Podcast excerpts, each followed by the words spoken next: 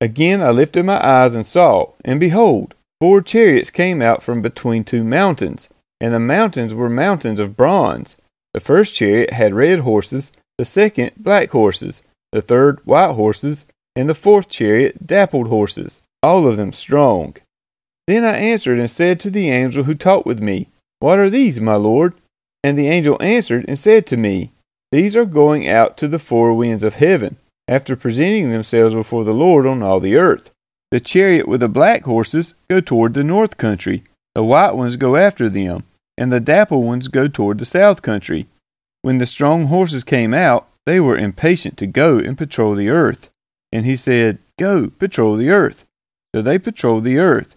Then they cried to me, Behold, those who go toward the north country have set my spirit at rest in the north country.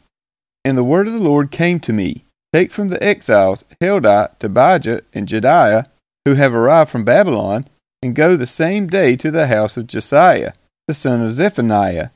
Take from them silver and gold, and make a crown, and set it on the head of Joshua, the son of Jehozadak, the high priest, and say to him, Thus says the Lord of hosts Behold, the man whose name is the branch, for he shall branch out from his place, and he shall build the temple of the Lord.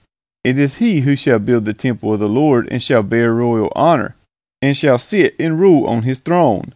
And there shall be a priest on his throne, and the counsel of peace shall be between them both. And the crown shall be in the temple of the Lord as a reminder to Helem, Tobijah, Jedaiah, and Hen, the son of Zephaniah. And those who are far off shall come and help to build the temple of the Lord. And you shall know that the Lord of hosts has sent me to you. And this shall come to pass, if you will diligently obey the voice of the Lord your God.